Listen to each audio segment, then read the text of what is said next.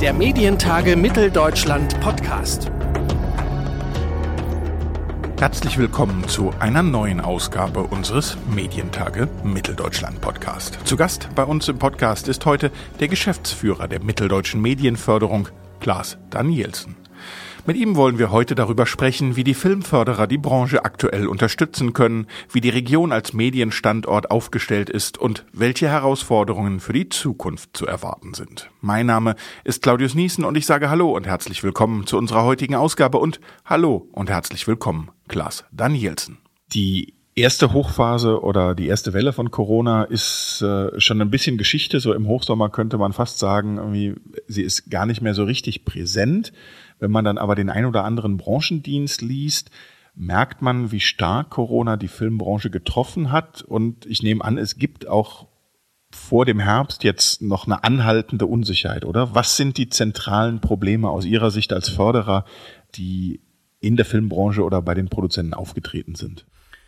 Corona hat ja erstmal dazu geführt, dass mit dem Shutdown auch alle Produktionstätigkeiten eingestellt werden mussten. Das heißt, Dreharbeiten wurden unterbrochen und es war völlig unsicher, wann die wieder fortgesetzt werden können und wie die zusätzlichen Kosten, die dadurch anfallen, gedeckt werden. Da haben wir im Konzert mit allen Länderförderern und äh, Bundesförderern ziemlich schnell ein Soforthilfeprogramm gestrickt ähm, über 15 Millionen Euro, mit dem diese Produktionen unterstützt werden konnten, sodass die Fertigstellung gesichert war weil die Alternative gewesen wäre, dass die Produktionen Komplettausfall bedeutet hätten und eigentlich die Produktionsfirmen wahrscheinlich alle in die Insolvenz hätten gehen müssen und äh, denen auch die Rücklagen finanzieller Art fehlen, um sowas überhaupt aufzufangen.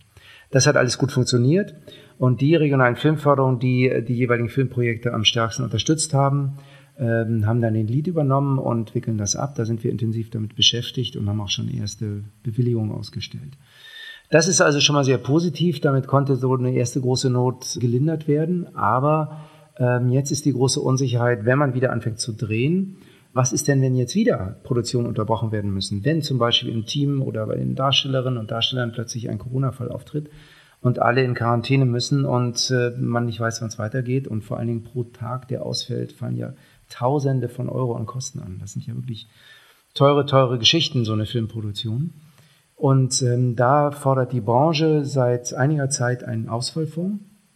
Und das ist äh, inzwischen auch wirklich in der Politik angekommen. Das BKM hat auch schon, also die Bundesbeauftragte für Kultur und Medien, in Aussicht gestellt, dass der Bund da mit unterstützt, aber vor allen Dingen natürlich die Projekte, die mit Bundesmitteln äh, finanziert werden, wo also mehr als die Hälfte der Gelder vom Bund kommen. Und jetzt ist die große Thematik, äh, ob und wie sich die Länder daran beteiligen werden, die großen Medienstandorte, also Bayern, NRW, Berlin-Brandenburg, da ist man schon so weit, dass man schon Größenordnung von fünf bis zehn Millionen zur Verfügung stellt dafür. Hamburg hat jetzt auch schon eine Summe in den Raum geworfen und da sind wir jetzt auch hier mit unseren Gesellschaftern der MDM, also den Ländern Sachsen-Anhalt, Thüringen und Sachsen, im Gespräch, dass auch die Länder sich beteiligen, damit auch die Produktionstätigkeit hier fortgesetzt werden kann. Denn äh, wenn das nicht abgesichert werden kann, äh, dann droht ein absoluter Standortnachteil, weil die Produzenten sagen, wir können dann nicht hier drehen. Und das würde die ganze Produktionstätigkeit und damit die Branche nachhaltig schädigen. Zweites Feld, was ganz schwierig ist, äh, sind die Kinos. Die Kinos äh, wurden ja auch geschlossen, haben jetzt ab Mai langsam wieder eröffnet, aber haben das große Problem, dass die publikumsträchtigen Filme, also die sogenannten Blockbuster, noch gar nicht wieder in die Kinos gekommen sind. Hängt natürlich auch damit zusammen, dass die, das Infektionsgeschehen in den USA ja noch heftiger ist und äh, dort äh, die Kinos äh, zum Teil sogar wieder geschlossen werden mussten. Und dass durch die Hygieneanforderungen wie Mindestabstand und so weiter die Kinos nur mit einer geringen Auslastung fahren können. Also 20 bis 30 Prozent Auslastung bedeuten natürlich auch dementsprechend geringeren Umsatz so dass für viele Kinobetreiber die Situation jetzt eine solche ist, dass die gar nicht kostendeckend operieren können. Dazu kommt im Moment ja auch heißes Sommerwetter. Das heißt, die haben im Moment einen Umsatz von 10 Prozent im Vergleich zum Vorjahr. Und äh, da hat es zum Glück auch Hilfen für die Kinobetreiber gegeben. Das hat länger gedauert. Wir als MDM konnten zum Glück unsere Gesellschafter überzeugen, dass man die Mittel für unsere Kinoprogrammpreise in Mitteldeutschland, die vor allem für Arthouse-Kinos gedacht sind, also womit die Programmqualität der Kinoprogramme im letzten Jahr gewürdigt wird, verdreifacht werden konnten auf 300.000 Euro, was für die Kinos schon mal zumindest etwas Liquidität ihnen verschafft hat. Das haben wir auch wirklich sehr schnell auszahlen können. Toll muss man auch sagen, dass solche Dinge dann relativ unbürokratisch umgesetzt werden konnten und wir als MDM mit einer komplexen Gesellschafterstruktur, drei Ländern und dann auch den Sendern MDR und ZDF, trotzdem auch schnell eine Zustimmung dazu bekommen haben. Das ist toll und da freue ich mich auch, dass wirklich so eine Bereitschaft da war, da möglichst unbürokratisch, aber natürlich im Rahmen der Vorgaben, die wir haben, da wir mit Steuermitteln operieren, dass wir da so schnell agieren konnten. Und die Kinos, ähm, da ist ähm, noch lange keine Entspannung angesagt. Äh, Sachsen hat ja jetzt auch den Mindestabstand auf einen Meter wohl reduziert. Berlin zieht nach, NRW hat das auch schon getan. Damit kann man dann schon die Kinos größer auslasten. Das ist eine gute Entwicklung. Aber die Frage ist, ob die Kinos diese Durststrecke überhaupt überstehen können. Denn ähm, die haben hohe Fixkosten wie Mieten, Mitarbeiter und so weiter und so fort, Versicherung, was du nicht alles hast. Und haben eben nur einen Bruchteil der Einnahmen. Und da drohen uns in ganz Deutschland, aber auch gerade hier in unserer Region ein, echtes Kinosterben. Und nicht nur die kleinen Kinos, sondern auch die, die Cineplexe sind da absolut gefährdet. Und das wäre natürlich dann auch äh, ein absoluter kultureller Verlust. Eigentlich äh, versuche ich schon seit längerer Zeit, die Länder davon zu überzeugen, dass wir hier auch Kinoförderung betreiben müssten. Und äh, das äh, ist bisher noch nicht ins Aufgabenbuch der MDM geschrieben, genauso wie wir als MDM, als Mitteldeutsche Medienförderung, hier auch nicht aktiv Standortentwicklung machen können, indem wir wirklich äh, Initiativen setzen und Branchenansiedlung befördern. Wir sind ja ein Projektförderer und können nur anhand des einzelnen beantragten Projekts dann auch die Branche unterstützen was in den letzten 20 Jahren zu tollen Ergebnissen und einer dynamisch wachsenden Landschaft geführt hat. Aber ähm, so das äh, strukturelle und strategische Vorgehen, das obliegt den Ländern. Und äh, da müsste man auch wirklich aktiv daran arbeiten, dass noch eher mehr Kinos in der Region entstehen, weil die natürlich auch als Orte, in denen sich Menschen in kleineren Städten treffen können, worum einfach ein Austausch entsteht, wo vielleicht noch ein Café ist, dass einfach auch Jugendliche, die da in der Fläche leben, ein attraktiveres Lebensumfeld bekommen. Gerade mit Blick auf unsere politische Struktur und die Wahlergebnisse und sowas wäre das, glaube ich, extrem wichtig und auch Demokratie befördernd. Und da liegen noch große Baustellen vor uns. Das klingt so, wenn man das hört, 300.000 oder auch die Zahlen, die jetzt für den Ausfallfonds im Gespräch sind, das ist nicht wenig Geld. Gleichzeitig, wenn man die Anzahl der Kinos sieht oder auch die Volumina, mit denen hier auch in der Region Filme und Fernsehproduktionen betrieben werden, ist es ja vielleicht auch dann doch nicht mehr als ein Tropfen auf einen heißen Stein. Wie ist denn Ihre Einschätzung im Herbst generell für die Wirtschaft gesprochen heißt es ja, wenn es nochmal einen Lockdown gibt, dass wir dann eine große Zahl von Insolvenzen befürchten müssen. Fürs Kino haben Sie gerade schon gesagt, ist es wirklich jetzt schon bedrohlich oder sieht wirklich finster und düster aus. Aber wie ist es denn generell? Verschleppen diese Förderungen die Insolvenzen, die eh schon ja, die zu erwarten sind oder nicht mehr zu verhindern sind? Oder stärken diese Mittel gesunde Firmen und geben ihnen die Möglichkeit, weiterhin zu agieren und im besten Fall diese Krise zu überstehen? Mit Blick auf die Kinobranche trifft diese Corona-Krise ja sowieso eine Branche, die sich im Umbruch befindet.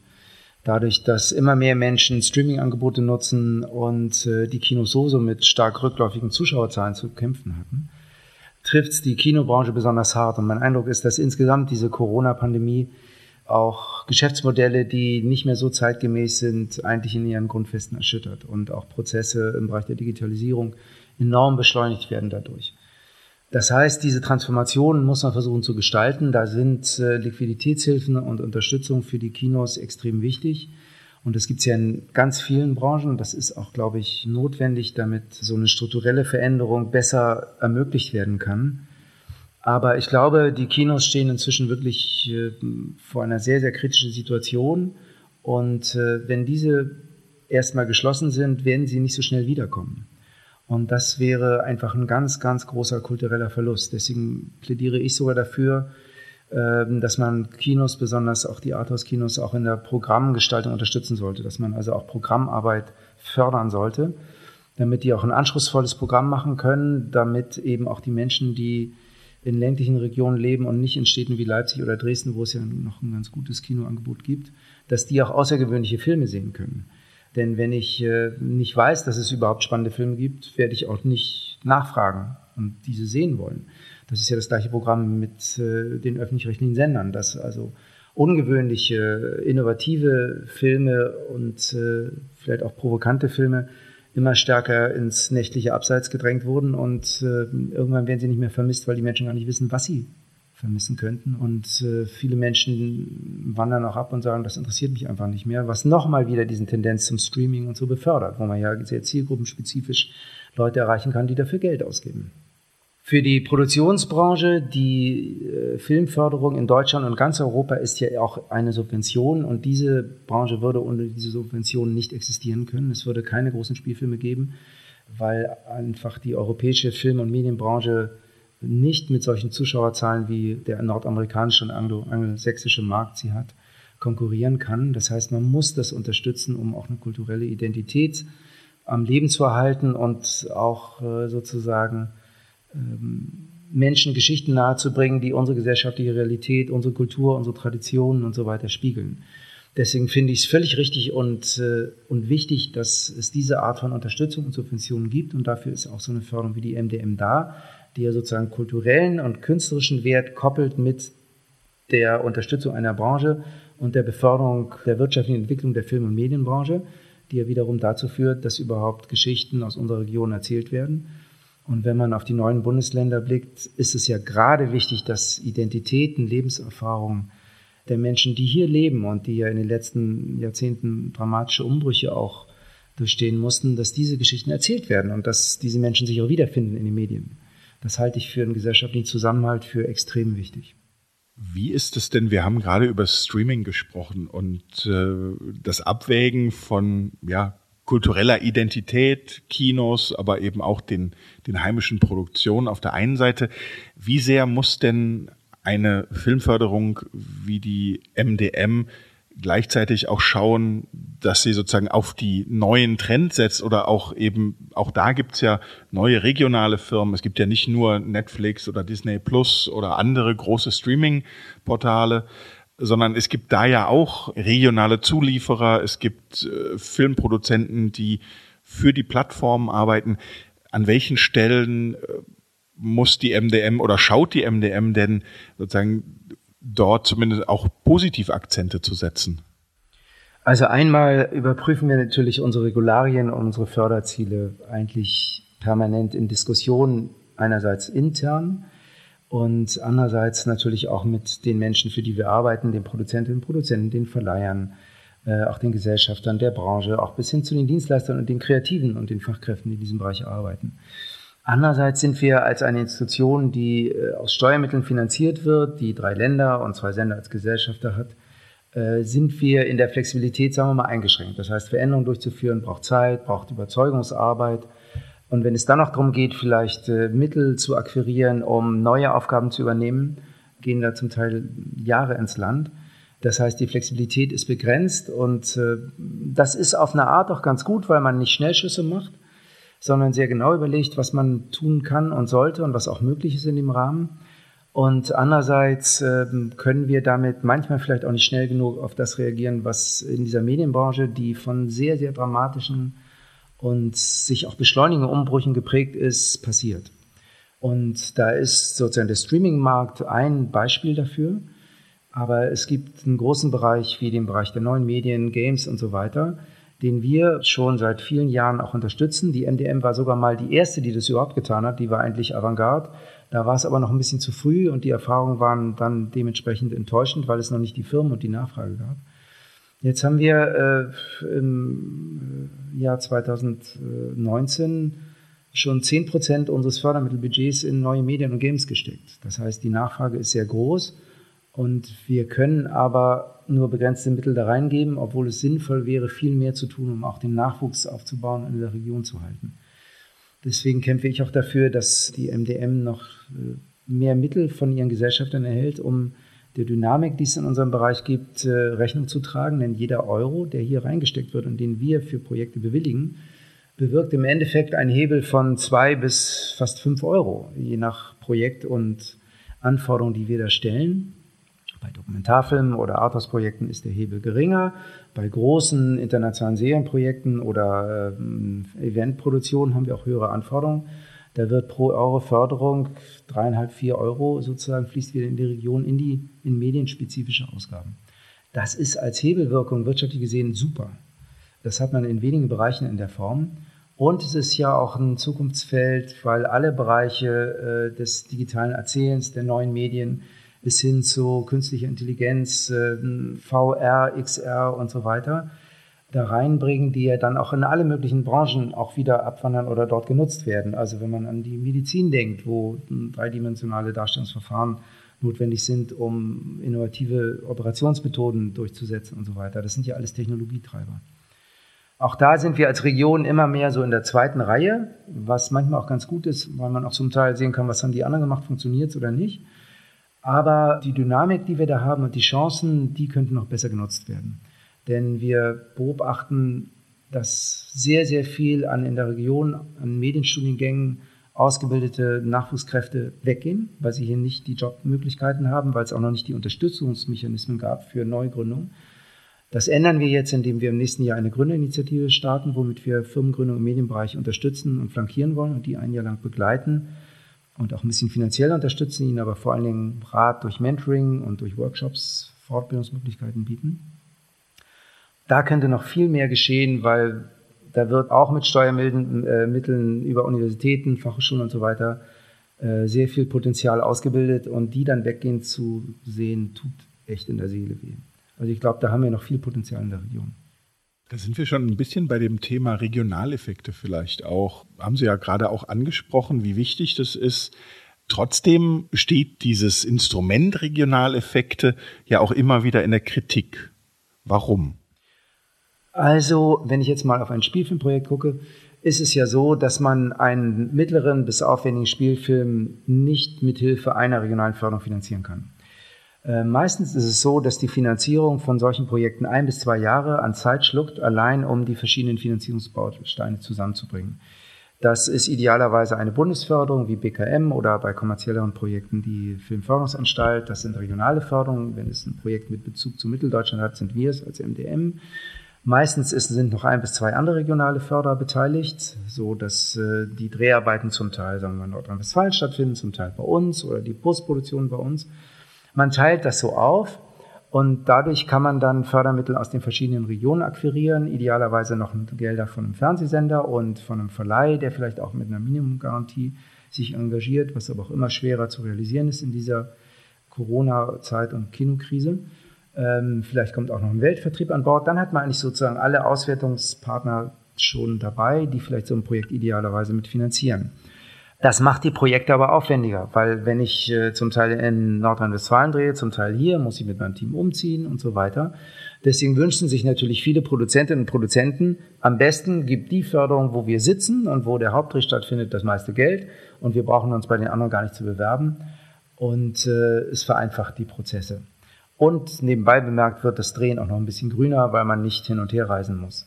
Das widerspricht aber komplett der Finanzierungsrealität und ja auch einer Struktur, die mit acht regionalen Film- und Medienförderungen in Deutschland ja auch eine gewisse Konkurrenz geschaffen hat, auch eine gewisse Spezialisierung mancher Standorte und wo äh, an den Orten und in den Medienzentren, wo es auch Filmhochschulen gibt, also München, Köln, Berlin natürlich, aber auch Hamburg, Ludwigsburg bei Stuttgart, Dort wird vor allen Dingen viel kreativer Nachwuchs, also Regisseurinnen, Regisseure, Drehbuchautoren, Kameraleute und so weiter, auch Produzentinnen und Produzenten ausgebildet, die dann meistens in der Region bleiben.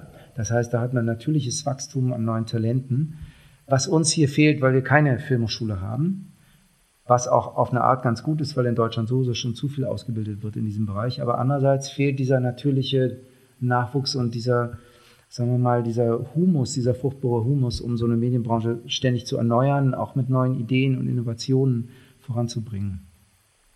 All das schafft auch Regionaleffekte, also Kreative und Fachkräfte, die in der Region sind und beschäftigt werden müssen, sind die schönsten Regionaleffekte, über die wir uns am meisten freuen, genauso wie Dienstleistungsfirmen, die die Postproduktion machen, die die Geräte verleihen oder auf andere Art und Weise helfen.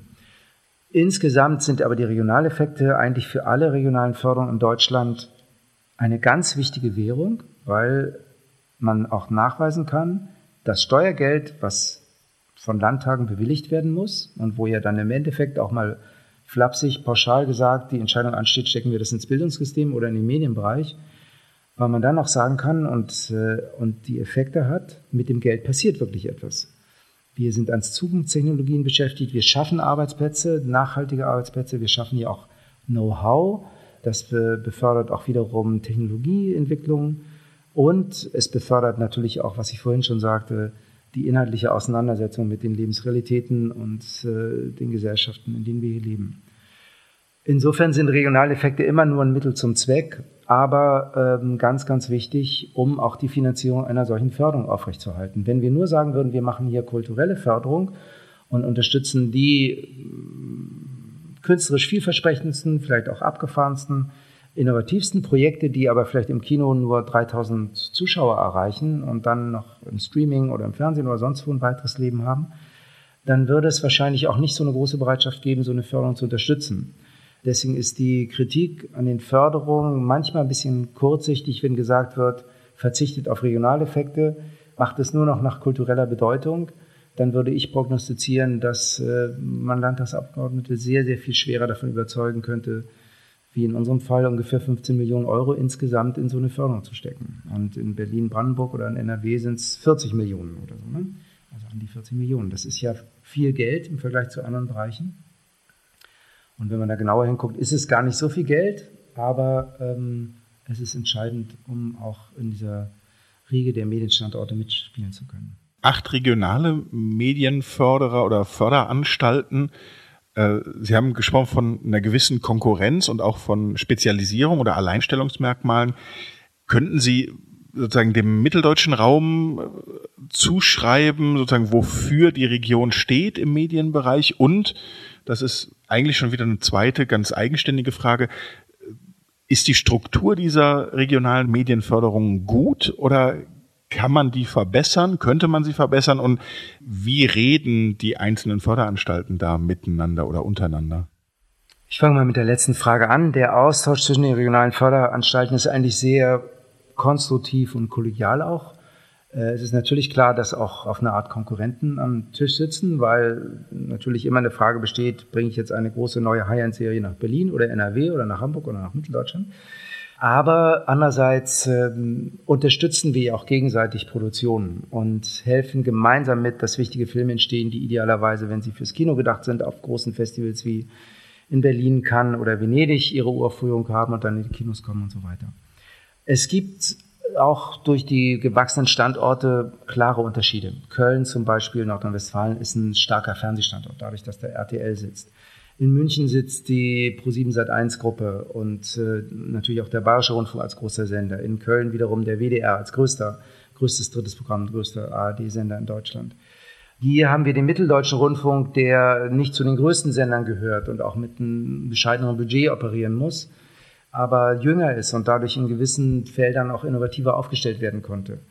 So hat jede Region ihre Spezifika. MDR, aber auch Mitteldeutsche Medienförderung haben drei Länder als Gesellschafter. Das ist, wie ich vorhin schon geschildert habe, manchmal komplizierter, Veränderungen voranzubringen oder auch die Interessen dieser verschiedenen Gesellschafter auszugleichen. Es gab nach 89 in den Gründungsjahren auch der MDM starke mitteldeutsche Identität und einen großen Willen, gemeinsam voranzugehen. Lag bestimmt auch ein bisschen daran, welche Parteien die Regierung damals geprägt haben. Das ist heutzutage nie mehr so einfach. Also dieser, dieser Spirit ist leider so ein bisschen verblasst und ich glaube, es wäre sehr wünschenswert, dort wieder die gemeinsamen Interessen stärker in den Fokus zu nehmen und gemeinsam an einem Strick zu ziehen, weil man sonst leicht von anderen Regionen überholt wird.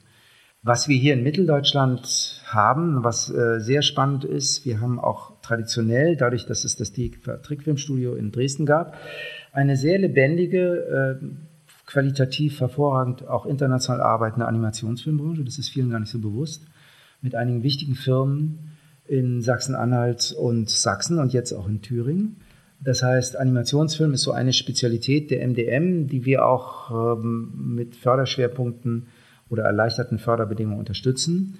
Es gibt hier eine ganz lebendige Dokumentarfilmszene mit vielen guten Firmen, die auch wiederum wirklich äh, oft international hervorragend vernetzt sind und ihre Produktionen international co-produzieren oder co-finanzieren mit Firmen bis hin zu, ich nenne mir jetzt mal einen Namen, Lux, in Leipzig. Luxfilm Produktion, wo der ähm, Firmengründer und Inhaber Gunnar Dedio eine Alleinstellung sich erarbeitet hat im internationalen Kontext für Dokumentation und Dokumentationsserien mit inszenierten Anteilen bis hin äh, dazu, dass er einer der erfolgreichsten Produzenten ist, die für Netflix arbeiten und Content Aggregator für diese Plattform ist.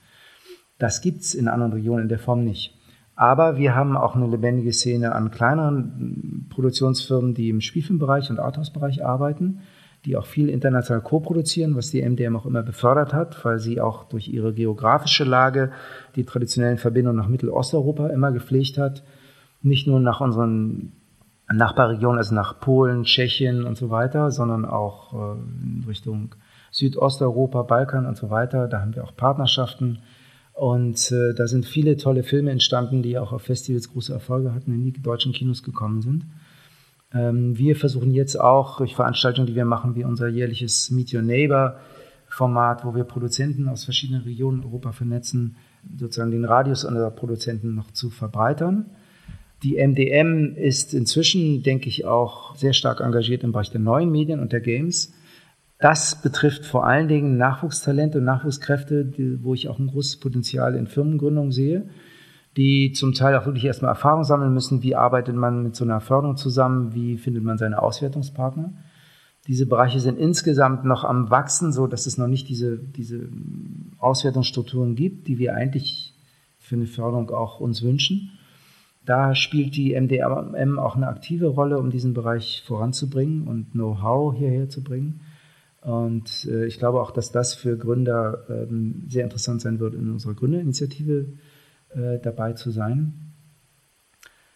Ja, und dann ist natürlich äh, Mitteldeutschland ganz, ganz wichtig, nicht nur national, sondern auch international als Kindermedienstandort. Da ist Thüringen auch das Zentrum mit Erfurt mit seinem Kindermedienzentrum, aber auch einer ganzen Reihe von Produktionsfirmen, die im Realfilm wie auch im Animationsfilm, zum Teil auch im dokumentarischen tolle Inhalte für Kinder und Jugendliche schaffen.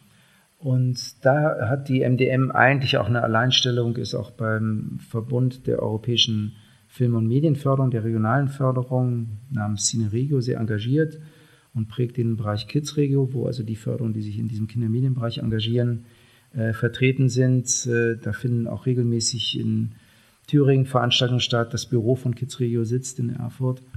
Wir haben zwei wichtige Festivals im Kinderfilmbereich mit äh, dem Goldenen Spatzen in Erfurt und dem Schlingel in Chemnitz, äh, die ähm, Goldene Spatz national, Schlingel international eine hohe Reputation haben und ein tolles Programm machen.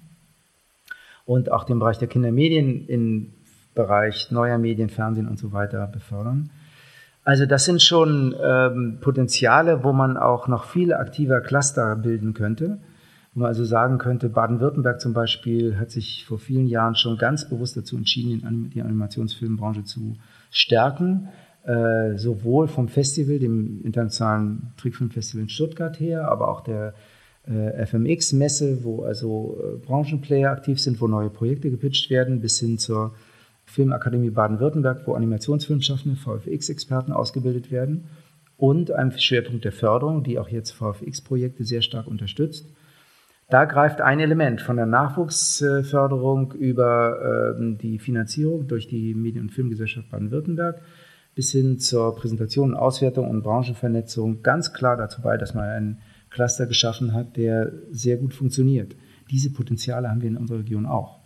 Wir haben auch mit Doc Leipzig ja auch ein Festival, was nicht nur Dokumentarfilm, sondern Animationsfilm auch pflegt, mit einer großen Tradition in diesem Bereich.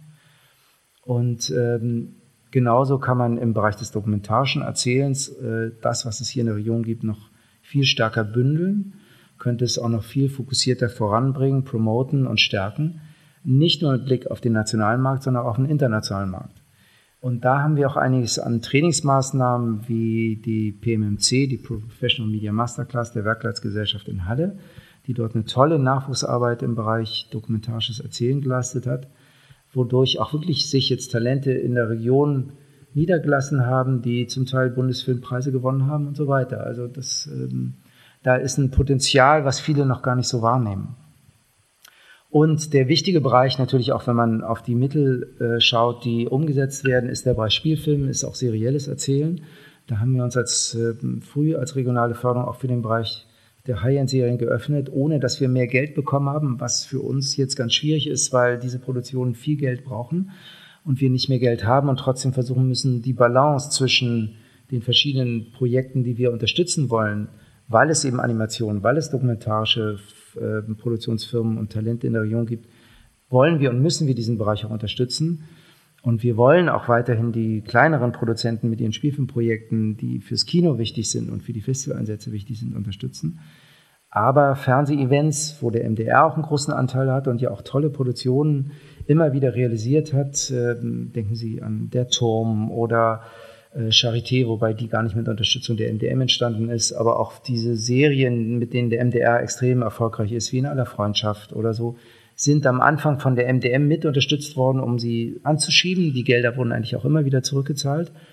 Aber das schafft richtig viele Arbeitsplätze in der Region und damit auch Qualifikation und Erfahrung von Leuten, die dann später im Kinobereich arbeiten können. Da ist äh, unsere Region sehr, sehr spannend und oft auch unterschätzt, aber durch eine gewisse Schwerfälligkeit in der Anpassung, in der Umstrukturierung, in dem Eingehen und Strukturieren und, und auch ähm, Akzente und Strategien setzen.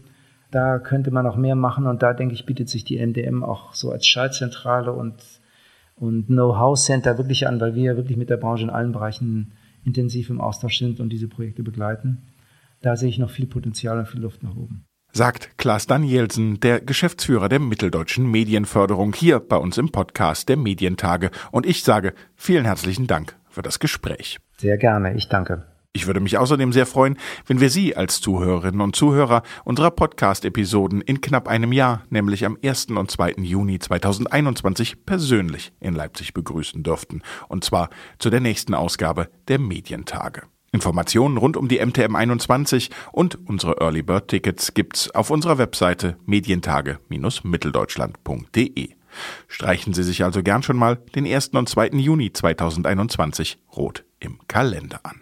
Und bis dahin hoffe ich darauf, dass wir uns weiterhin hören, und zwar immer donnerstags überall da, wo es Podcasts gibt. Mein Name ist Claudius Niesen und ich sage vielen Dank fürs Zuhören und bis zum nächsten Mal. Der Medientage Mitteldeutschland Podcast.